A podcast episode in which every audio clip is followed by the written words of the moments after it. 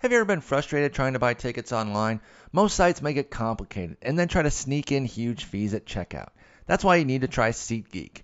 They've made it easier than ever to buy and sell sports and concert tickets. Now, I mentioned a few times that in May, I'm going up to Detroit to check out my Tigers in Comerica Park, and I can guarantee you that my sister and I will be using SeatGeek to get some prime seats for those games. SeatGeek is the only place I ever go to look for tickets anymore, whether I'm going to a game or a concert. I got the app on my phone, and I've been using it just kind of scout some things out, get a good feel for it before I purchase my tickets for May. And honestly, what SeatGeek has done is they've taken all the work and hassle out of shopping for tickets. SeatGeek pulls all available tickets on other sites into one place so you save time and never miss a deal. You can even set alerts for upcoming games, and SeatGeek will let you know if the price falls. Even better, every ticket on SeatGeek is given a grade based on value, so you can immediately find underpriced seats. And before you buy, you can use SeatGeek's detailed maps to see the view from your seat. Best of all, SeatGeek is always honest and upfront about the price. Unlike StubHub, SeatGeek shows you the full ticket price from start to finish and never surprises you with huge fees at checkout. Now, our listeners will get a $20 rebate off their first SeatGeek purchase.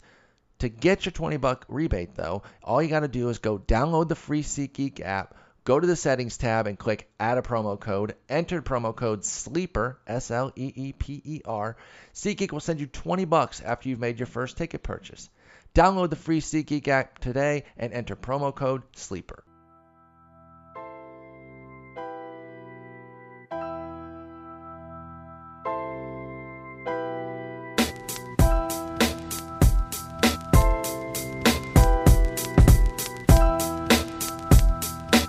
Welcome to episode 342 of The Sleeper and the Bust. It is Tuesday, May 10th. I'm your host, Paul Spohr, joined by Jason Collette. Coming to you special on this Tuesday, making up for our Sunday episode. Jason, how's it going?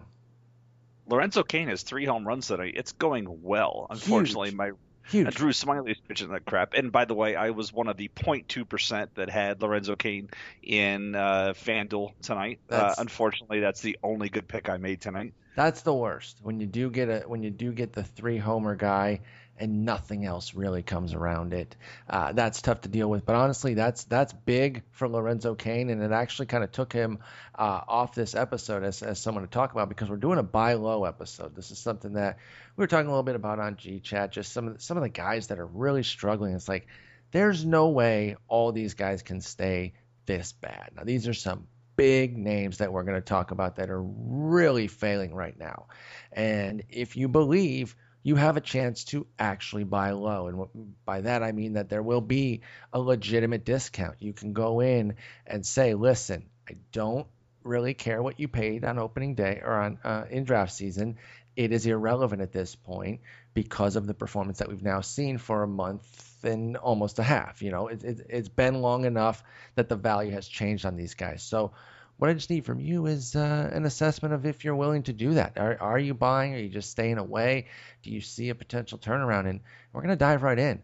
We're going to start with Jason Hayward, one of the biggest offseason signings of the year. Goes to the Cubs on his big deal.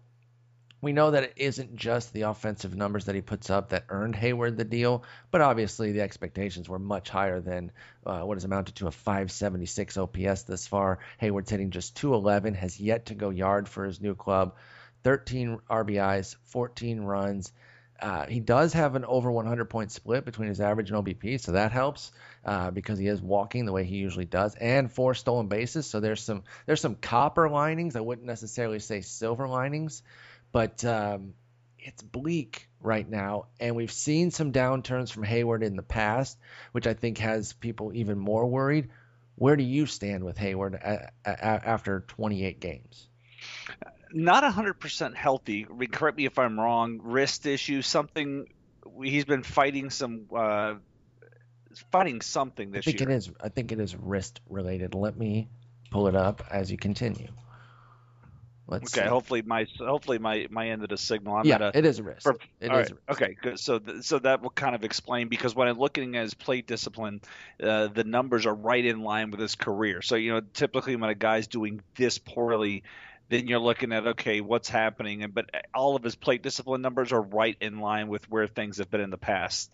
It just to me, the amount of the lack of hard contact is really concerning. You look at his hard contact rate, he's down to 18%. I mean, say what you want the last couple of years, but this has always been a guy that's been mid-20s or higher, and he's just not making hard contact. And if you're not making hard contact, you're not – I mean, nothing's going to happen here. I mean, we've got an 18% infield fly ball rate. Yeah, he can't – he's not getting any loft on the ball, and no hard contact. So this is – he's hitting like a number 8 hitter. Well, the weird thing is he's been hitting 2 just about the entire season. Yeah. As good as the Cubs have been, could you imagine if he were hitting down the lineup and they threw a Fowler, a Zobrist, a Bryant, and a Rizzo at you out of the gate instead of giving you this automatic out like they've been giving everybody? It's almost like they wanted to handicap themselves a little bit, make it tougher, make the degree of difficulty a little bit higher by leaving Hayward in this part of the lineup and seeing if they can continue to win. And obviously they're 24-6. Things are going exceedingly well for them. Actually going to be 25-6. Should things hold on, they have a 5-run lead right now. So that is definitely interesting that he's maintained that. Honestly, that all smacks of a bad wrist, though. Weak contact, infield flies. Those are oftentimes pop-ups. Just weak contact all around while everything else is in check. And the times that he does get on, he's made some attempts to steal. He's 4 for 5, as I mentioned. So I guess the question is, how confident are you that the wrist can, I guess, get better? Is it going to be a situation where he needs the 2 weeks off for the wrist just to, just take the time off because playing is not giving it any time to heal? Do you think that's something that Hayward needs, or would you be willing to buy even if we don't see something like that, a get right time for Jason Hayward? I'm willing to buy. I mean, if you look at the projections, if you look at what the projections have for him for the rest of the year. 274, 357, 430. I'm buying that. I mean, you could get him 70, 75 cents on the dollar right now with his complete lack of production. He's got 4 steals.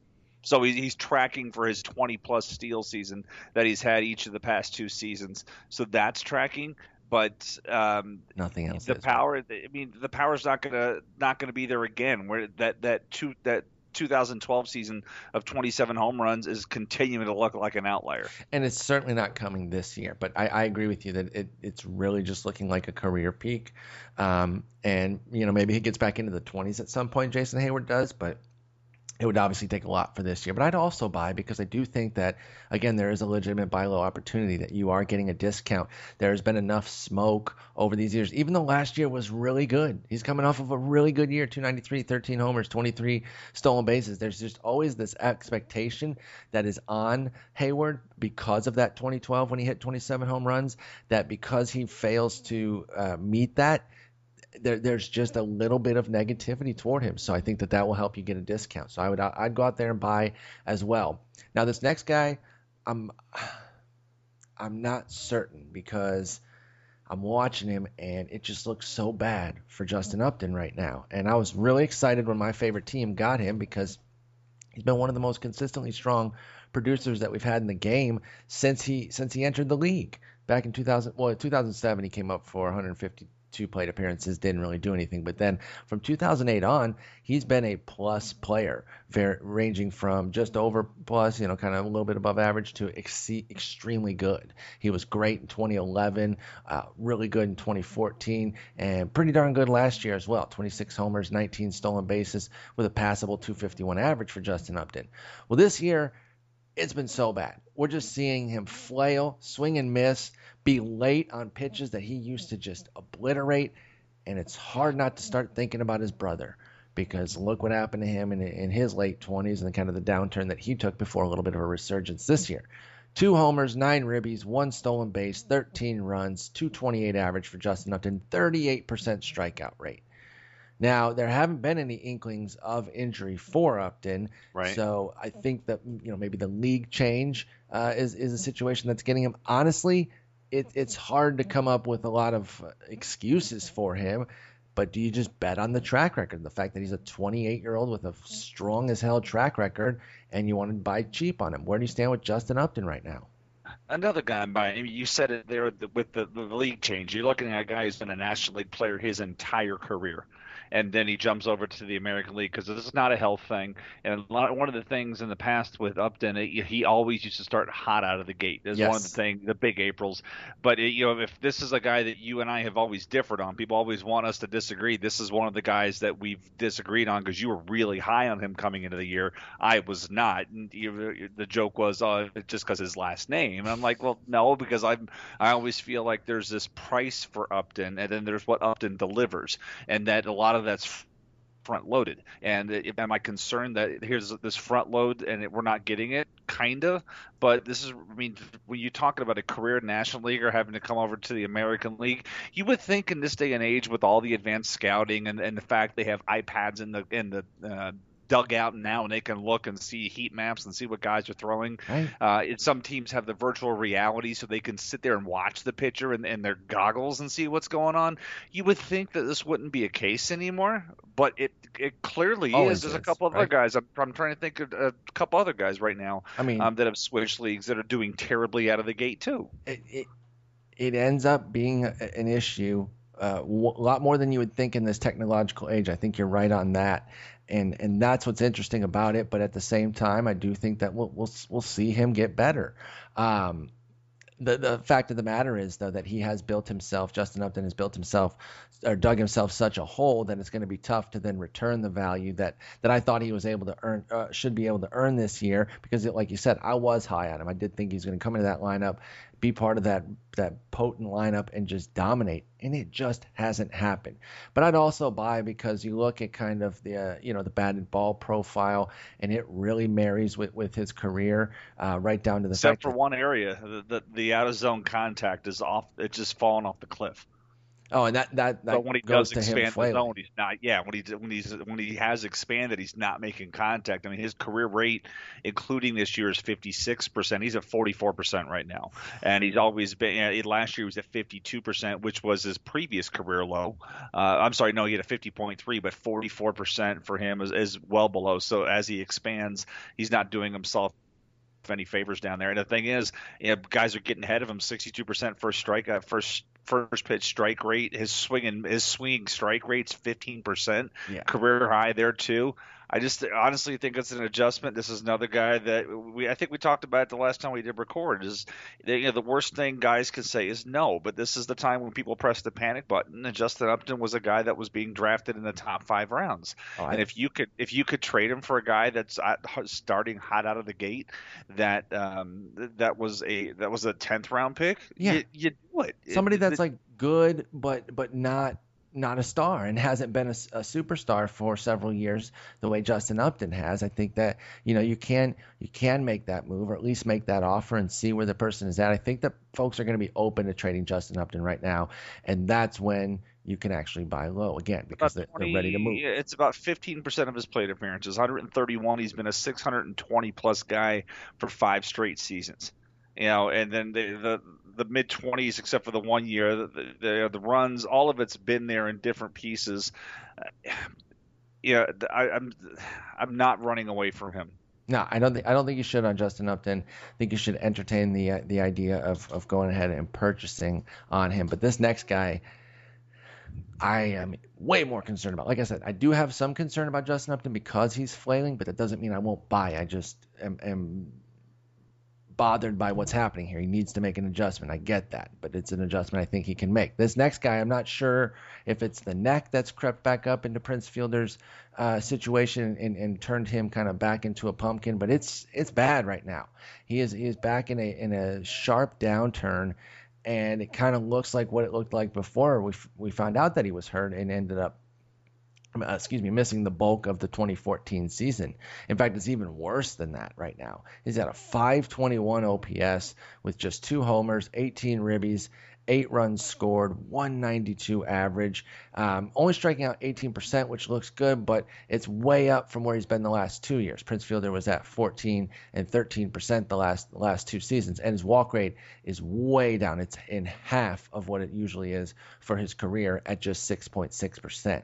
So we're talking about a 32-year-old who you know, the power was already – it was solid last year, but it wasn't great. It certainly wasn't frontline first baseman with 23 homers.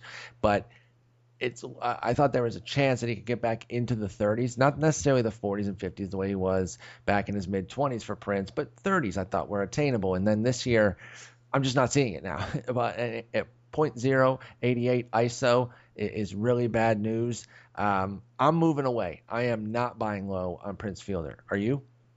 No, I'm not either. This clearly is a health thing, and when you look at, if you go look at the soft, medium, hard splits, and you mentioned 2014, his 2016 splits in that regard line up perfectly with where things were in 2014 when they had to shut him down. I do not think the Prince Fielder is long for this season. No, I think that there's at least a lengthy DL stint coming up. If not, we learn of something where the neck has become an issue again and he has to get surgery. I hope that's not the case, but I can't look at this as anything but injury right now, and that's why I'm staying away. I'm staying away from this next guy too because I've never really been a huge fan.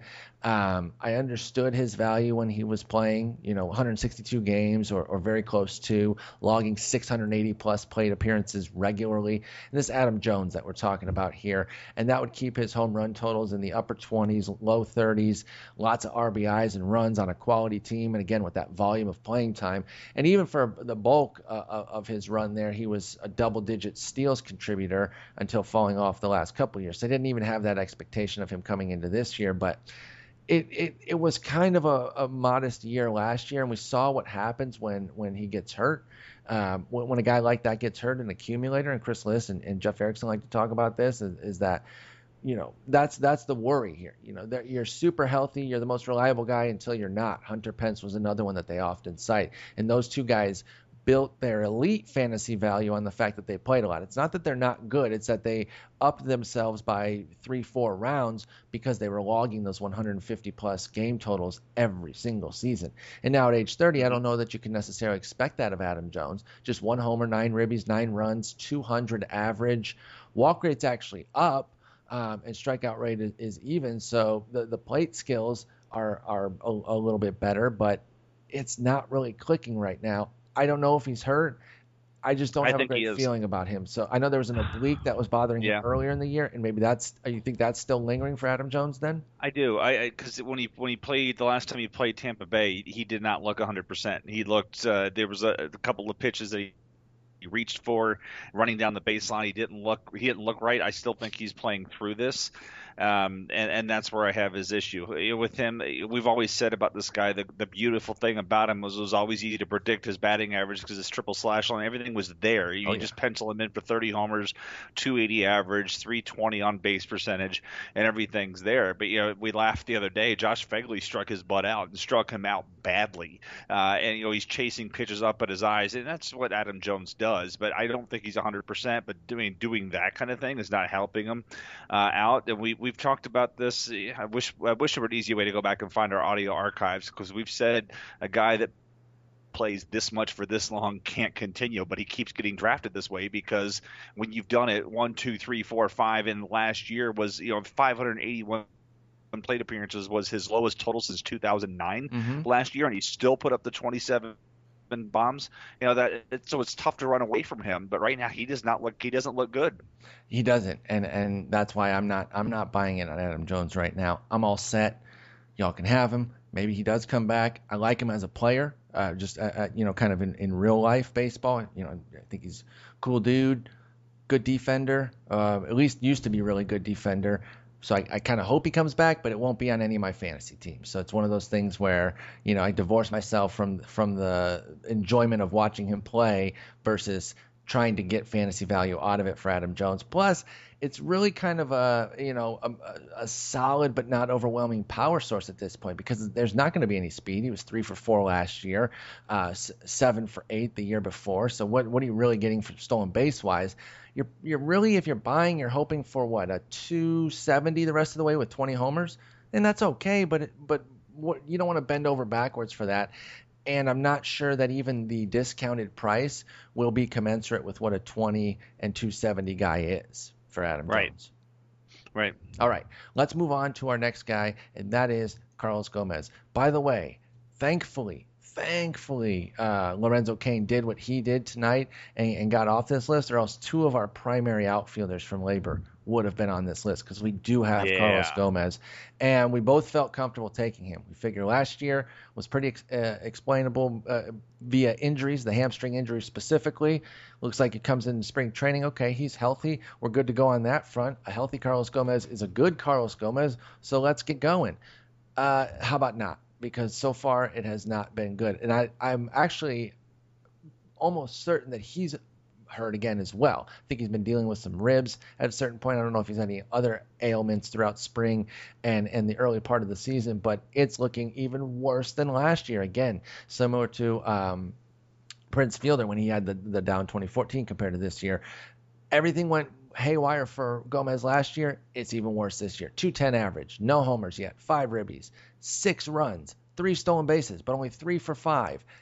It's brutal. Strikeout rate through the roof. And he was always, he's already a guy. He had an okay strikeout rate. It was, 22, 25% one year, but that was all right. He kind of sells out for that power. Not a huge walk guy, but you can deal with it based on everything that Carlos Gomez does. But a 33% strikeout rate, 5% walk rate, that's not going to really work for anybody, because even a power source who can do that, like Chris Davis, who strikes out that much, he's also walking 10, 12, 14% of the time. Nothing like that with Gomez. I think he's still hurt. And again, at age 30, becomes less and less likely that you can bet on them getting fully healthy again. So I'm going to keep, we're going to keep the share that we have right now, unless someone comes with a do we have a choice? Yeah, I was going to say, unless someone comes with a strong offer, which is very unlikely. So we'll keep that, but I'm not going out to seek more right now. Yeah, it's when you look at 3 for 5 in stolen bases, 8 doubles. Nothing really seems like it's come close to the fence. Then he shows some times where he's been putting it together, like last week, and had a 1 for 4, 2 for 3, 1 for 5. 2 for 4, 2 for 3, 1 for 5. Then he goes for an 0 for 12. These kind of things. So he can't even put a good run together. And when you look at him, I joked earlier about the Adam Jones being struck out by Josh Fegley. It's, if you watch Carlos Gomez, he's trying to break out of this slump with one swing. Yep. And I tweeted, I was like, he's trying to hit everything 3,000 feet or 5,000 feet, and everybody's like, have you been watching him play this year? I'm like, okay, normally he tries to hit him 3,000 feet, but I mean, there was a particular at bat, I forgot who was pitching, but he threw him 3 pitches, and each one he tried to swing harder than the previous pitch, and he nearly dislocated his ankles. I mean, he was just absolutely trying to crush the pitch. And I've watched Carlos Gomez play for years, and this is not – he's just trying to break out of it. I don't think he's 100%. I mean, last year we know it was the hip. I don't think he's 100%, but I'm also have a lot of buyer's remorse for taking him in the 4th round. He was our backup plan to Lorenzo Cain, and until tonight he played exactly like Lorenzo Cain. Right. But both of them had sucked. So that's the disappointment. But we were not out on a limb when this Carlos Gomez support. A lot of people were out there with us. No, it was nice on him. It was a little bit divided. You were either in or out, but there were plenty in. And I thought it was kind of an easy one. I'm like, oh, I definitely got to buy back here. We're getting a 4 or 5 round discount. Let's do this. And it just hasn't worked out. All I'm saying is, if you're thinking about buying them, watch a game. Oh, yeah. Yeah, that'll get you off that. As I've watched him play, I'm not buying. I'm not buying. Like I said, regret that we own them right now. But if you're thinking about it, just go watch a game. So we're both out on Carlos Gomez. We're going to hold what we have unless you come. If you're listening, just bring us a really strong offer. Give us your 1st round pick. Don't be jerks. Just be nice, okay? Give us a free handout. We'll take it. The next guy is Troy Tulowitzki. And sorry there's so many AL guys. I didn't necessarily try to balance between AL and NL because I was just going with the guys that really stood out. And it's kind of tilted to the AL here. We do have another NL guy coming up, but there's a lot of AL guys that are really stinking it up. So AL-only leagues are probably really feeling the hurt here, because these were, I'm even still looking over kind of the list that we made based on guys who had low WRC+, low slugging. and a lot of them just aren't in the American League. So that's just kind of the way it is. Yeah, our comment the other day, folks, was that basically just take the leaderboard and sort by reverse order and look at all of the big names that are on that list. And you tell me that that's where you start right there. That's where your trade offer should be coming from. Just go to reverse order and sort, because there were so many big names on that leaderboard. It's unbelievable. These single digit, these top 5 round guys that just flood this list. Like I said, Kane is still on there currently, but by the time you guys hear this in the numbers update from tonight, he will obviously have moved off of it. But the top 30 was just littered with quality guys, and so many of them were in the American League, like I said, including Troy Tulowitzki, who was another one that I wasn't actively seeking him, but I got a couple of shares because I priced him for us in one league. It was $25. I was like, that's fine. 17-team mixed league, OBP. I actually thought he was going to be a lot better than he was getting credit for. I thought a full year in Toronto, he's going to be fine. It's going to be actually a pretty decent year for Troy Tulowitzki, and it really hasn't been. And it's been kind of a weird year, though. So like Hayward, he's got the 100-point split between average and on base, which is helpful. Even though it's 165 and 265, I like seeing that he's out there taking walks. At least shows some semblance that you got an idea of what's going on. And also the fact that Tulowitzki has 5 homers means that obviously when he's making contact, there's some punch behind it. But a 28% strikeout rate, 165 average, as I mentioned, just 13 ribbies, 9 runs scored. Don't worry about the steals, because if you were banking on any of that, you're foolish. The past 4 years are 2, 1, 1, and 1. So we don't really care about that. But I was hoping for power and a ton of runs atop that lineup. Well, the power's there, but the ton of runs are not. 189 BABIP, enough to entice you that maybe it's just been some bad luck here with Troy Tulowitzki. Are you buying? No, I mean, this is one of the two guys, two of the bigger names that I am. Proud of for saying I thought it was going to stink and running away. This and Sonny Gray were the two guys that I did not want any part of. I went back to the well saying stay off Sonny Gray as well. I just didn't like him as a top 20 guy. Now I don't know if it's just 3 bad starts and he gets back on track, because his 4 before that were good. But I hear you on Sonny Gray. That was a guy neither of us were really interested in. So we're 300 plate appearances into Tulowitzki's career as a Blue Jay. Mm-hmm. 300 plate appearances in, he's hitting 201, 290, 330. Is that good? 9 homers, 34 runs, 27 runs driven in. Yeah, that would be good if he was an 8th place hitter. This is the issue. And this, I don't think this is all, again, getting back to the Justin Upton thing. Some of this is switching leagues. Some of this is leaving Coors Field, but it's not like he left Coors Field for old Safeco. You know, he went to another good run environment. He just ain't hitting with the power. And I don't know if maybe it's the AstroTurf. I honestly don't know here. But, I mean, this is not a small sample size struggle going out of the gate. He looked like crap after the trade last year, too. 300 plate appearances in. Take away the name value. Look at the numbers. There's nothing there that makes me scream, buy. Well, I think, man, I'm a little bit more torn on Tulowitzki. I don't think I really want to go out and accumulate more shares. I'm going to hold the one I have, although, like you said, with the Carlos Gomez thing, it might just be because I have to. So I shouldn't act like I'm taking some noble stand, like I'll just hold in the face of all these amazing offers. Obviously, no one's beating down my door to get Tulowitzki, but I don't know. We don't see the giant infield pop up, right? Like we saw. Who was that with that we were just talking about that we saw? Was that Hayward? Yeah, it was Hayward, because you were talking about the wrist. So we're not seeing something like that. That means, you know, that he's getting the weak contact and actively contributing to his low BABIP. So I think there might be a little bit of it. And you guys know I'm very reluctant to use BABIP as a luckometer. But when you're looking at a 189, it's particularly bad. And his batted ball rates aren't really out of whack completely to give us an idea of why that's happening. It's not, well, particularly with his soft contact rate, it's still at 15%, which it's been at for the last 3 years. It's actually gone from hard contact to medium. It's where the medium has really come up. So he's hitting it like okay. But if some of those start falling in for more hits, and plus that walk rate, I think I would ask. I would see what the cost is on Tulowitzki, because he is still a shortstop atop a very good lineup. I am a little bit more interested than you in Tulowitzki. I'm at least checking out the price. And if it's just silly, and I'm not saying like some waiver pick that you got the other day, like Ulysses Chacin or something. Silly meaning, you know, some 15th rounder, I think would be kind of silly at this point, or obviously anything beyond that. Then I'm entertaining it, and I would buy Troy Tulowitzki. So I have a threshold that might be a little bit lower than yours in terms of barrier to entry for buying Tulowitzki. Another Steve Pearce homer. Yay. Oh, that's two. He murders lefties. Both of them. That's five for me tonight in AL Tout Wars. That's huge. Look out, Rick and Glenn. Going to jump you again. As we talk, the NL or the AL is suffering an offensive outage, so getting five homers in a night is really nice.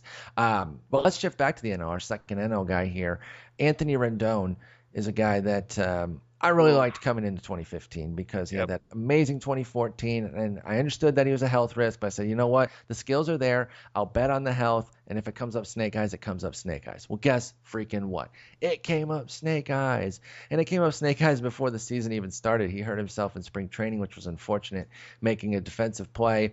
He only wound up playing half the season, and he was average. I mean, almost literally average. He had a 97 WRC plus, where 100 is league average. For those 80 games, just 5 homers, 25 ribbies, 43 runs. It was pretty bland because obviously if you just double that up, that's 10 and 50. That's not that good either. So even though the rates were about average, the production wasn't even average. However, there's an injury excuse, and I've always thought that anytime that Anthony Rendon doesn't perform, it's injury related because the guy's really good. And right. I'm wondering if that might be the case here this year, although I look at the skills that he has put up around his ugly numbers, 211, 289, 297, triple slash with 2 homers, but 3 steals. And I did say that steals can be a healthometer for him. If he's running, if they're letting him run, then I believe that he's healthy. So he's 3 for 4. On the bases, and I did like some Nats to run a little bit more this year with Davey Lopes and Dusty Baker with the crew. Still scored 22 runs despite a 289 OBP. I'm looking to buy here on Anthony Rendon. I see these numbers. They're really ugly, 238 BABIP. I don't see anything that jumps out. There is a spike in the infield fly, and so that's the one thing that we look at with the BABIP and say, okay, he's definitely contributing to it. But 238 is still a far cry from the 310 that he brought into the season for his career mark. And his hard hit contact rate is even higher than last year and just a tick below the 2014 mark at 36%. Mm-hmm. I think there's a surge coming, and I am buying up Anthony Rendon shares. What about you? I'm here because when you look at – I'm going down the plate discipline. When you look at, he is being more aggressive at the plate this year, so he's swinging more. But even though he's swinging more, he's not chasing anymore. In fact, his zone, his contact. He's swinging at more pitches in the zone. His contact within it is fine. Everything lines up. And, you know, he's not the more aggressive is not leading him to strikeouts. The swinging strike rate is still extremely low. Everything's there. Yep. It's just a matter of the type of contact that he's making. So to me, if this is not injury related for him yet. But then when you look at the batted ball profile, a career batting average on balls in play of 310, and right now he's at 238. Just that alone, I'm buying here. Yeah, I think this is the buy opportunity. Like I said, the one ugly mark that I'll listen to is obviously the infield fly ball rate spiked up to 14%. Career but it was 6. It's a total of 6, and he had 4 all last year. Exactly. So that's another thing that you have to look at with those percentages sometimes.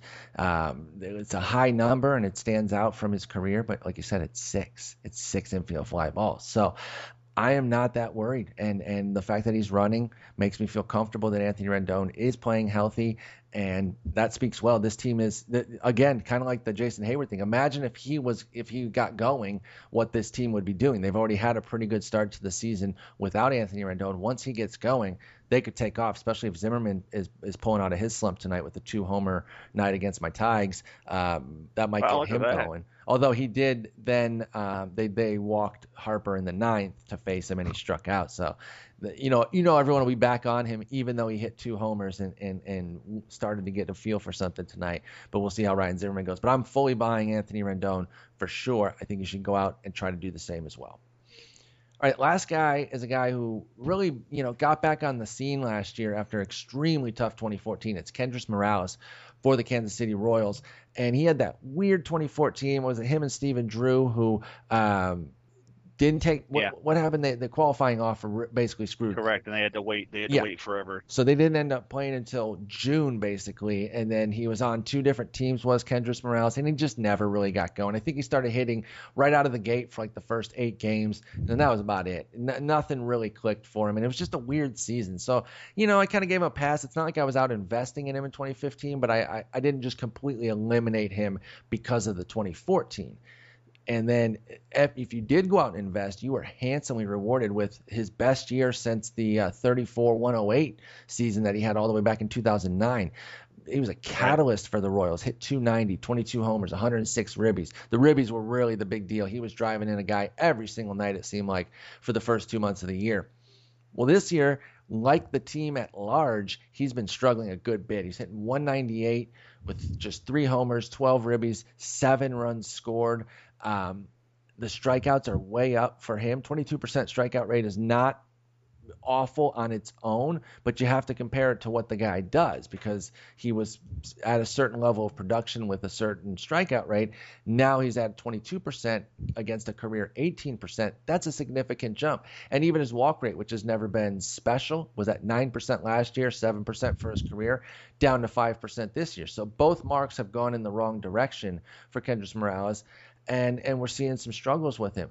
But I'm not sure there's anything else in the profile that is all that bad. In fact, there are some positive factors. If you go to the batted ball profile, he's got a 41% hard hit rate, the best of his career. And so I do look at that 227 BABIP, and I'm like, I bet he's stinging some balls right at guys. He's got a lot of Adam balls in there, I have to believe, or just hard grounders that are going right to the fielders, being scooped up instead of skittering through the infield and going in for a single. I think there might be some buying opportunity here with Kendrys Morales, that he could go on a string, even at age 33, an elevated age and DH only. That will only serve to lower the price, though. I think I would buy in a decent amount of leagues. The only thing I'm sighing because Lee just hit a bomb off of Drew Smyly. Oh man, that guy's a beast. He is on fire of late. He just hit a bomb off of Smyly. Oh, so the thing that concerns me about Morales is a lot of his numbers last year. I mean, like you said, he was driving in guy. It seems like he was driving in guy every time he was up. And when you look at a guy for the last couple of years who's been a mid-20s home run hitter, and the RBI last year obviously was a spike. I don't think anybody expected him to drive 106, even 100 runs again when you look at the past. But most of that Royals team is not hitting well out of the gate. So that's part of the issue. And then anytime a guy's success is driven heavily by the numbers they're putting up with runners in scoring position. Because we think back last year, if you look at his splits, when he was hitting with nobody on base, it was And then when people are on base, it was like, oh, my God. Well, if nobody's getting on base in front of him and defenses are able to position themselves the way they want to versus the way they have to with guys on base, that's going to come into play. And if that's not the case, when you got a guy who's got this tremendous spike and batting average with guys on base, then the ghost of Alan Craig starts coming back. It's like, okay, remember how Alan Craig went from "oh, we must have the wrench" to "please throw away that rusty tool piece of crap because he's not doing anything for me." I don't think Morales is that guy because he's always. I mean, the power is something he's always been able to put 20. So you figure the 20 home runs, and I'm willing to buy. I just think that entire team is having a World Series hangover. Yeah. I think that's fair. Once it gets hot, I mean, that talent, you look at the way that roster is raked the last couple of years, you can't tell me that all that's going to fall apart at the same time. No, I really agree with you there. Hopefully Kane kind of got himself jump-started tonight. Maybe we'll see if Morales can have a game like that, or that doesn't even have to be a 3-homer game. If you can just get a stretch going of like 3-4 multi-hit games in a row, which Kendrys Morales is definitely capable of, I think that will jumpstart him. Obviously, Moose went to the bench, which is unfortunate with the disabled list stint. Eric Hosmer has been hitting, but he's like he's the only guy that's really been hitting. Alex Gordon's been passable. I think he's tracking around a 105, 100 WRC plus, so he's been all right. But then you've had a lot of guys who are just struggling on that team, and I agree with you that probably is a bit of a World Series hangover. Remember, they made it twice in a row. That's some long runs. Whether heats up, let's see if they can get going. Let's see if the weather just heats the offense up, just like it will heat that park up in Kansas City. So like I said, I'm open to buying him. It's a situation, obviously, where you are going to lock up your utility because that's the only place that he can play. But that's a bigger deal in a draft where you want that flexibility to right. get a late round pick. In season, I think it's a lot more manageable. So if it builds in a discount along with it, then take advantage of that and go out and buy Kendrys Morales. All right, Jason, that's going to be it for us. Those are our buy low guys, our 8 guys that we are talking about right now. Really in focus. I know they're driving people crazy. We're getting Twitter questions about several of these guys regularly, and I understand why they're upset and why they're bothered. I think on Sunday we'll do a buy low version for pitchers and just talk about a handful of guys who are on the downturn there. We probably will talk about Sonny Gray. We tipped our hand that we're likely not going to be investing, but we'll explain a little bit more as to why. I thought MLB Network did a good breakdown on him this morning, kind of showing how he's getting under his pitches, leading with the elbow. It was, who was it? It was Ryan Dempster and Mark DeRosa on MLB Central. They did a good breakdown of it and showed some at-bats against guys that he'd faced last year, Trout and Betts, and how he faced them this year and just how flat everything was with his stuff. And if he doesn't start getting back on top of the ball, then these issues will continue. And, maybe he just works through it. It is 3 starts compared to 4 good ones before that. But I had some reservations about him, as you did. He will be one of the guys we'll talk about, but plenty more too, because like these hitters, there's a lot of pitchers, a lot of early round pitchers that have been garbage, Jason, and it's been really frustrating. We're not talking about Chris Young. We're not talking about Chris Young. No. Just garbage. We're talking about Price and Waino and Pineda. Yep, and I'll even let you talk about Suckholz, even though he's not quite in that level. I just want to make fun of him. I'm willing. We remember we're divorced. I understand. This was, and the divorce finalized recently, so that was good for you to get away from that and finally kind of decided. When he decided he shall overcome, that was that's it. Wipe my hands clean, and this is what happens. But no, there are a lot of, just like the hitters. Like I said, go to the board, do reverse search on the ERA. Yes, and just say, okay, these are the guys that I want to go through. Now, it's not as blatantly. I mean, there's a lot of bad pitching out of the gate, not like hitting. I mean, there truly has been some hitting. But, you watch, we were talking about Matt Moore a couple of weeks ago. I mean, he's truly looked bad in his last couple of starts. The first 4 were like – the first 3 were like, wow. So the first four is like, wow. Then the last 3 are like, oh my God, stop this already. And it was really bad on Monday night against Seattle. But there's so frustrating. I heard you guys talking about Keuchel on the last one, and wrote his piece and that kind of thing. And I'm on the same page with you as Chen. So we'll talk more on Sunday about it. Yeah, if you want to preview, there's a lot of good pitchers to go grab. If you want to preview. Again, reverse sort by ERA, and there's going to be a lot of those guys that we're going to be talking about. If there's somebody specific that you want, go ahead and tweet us at Spohr, at Jason Collette. Let us know.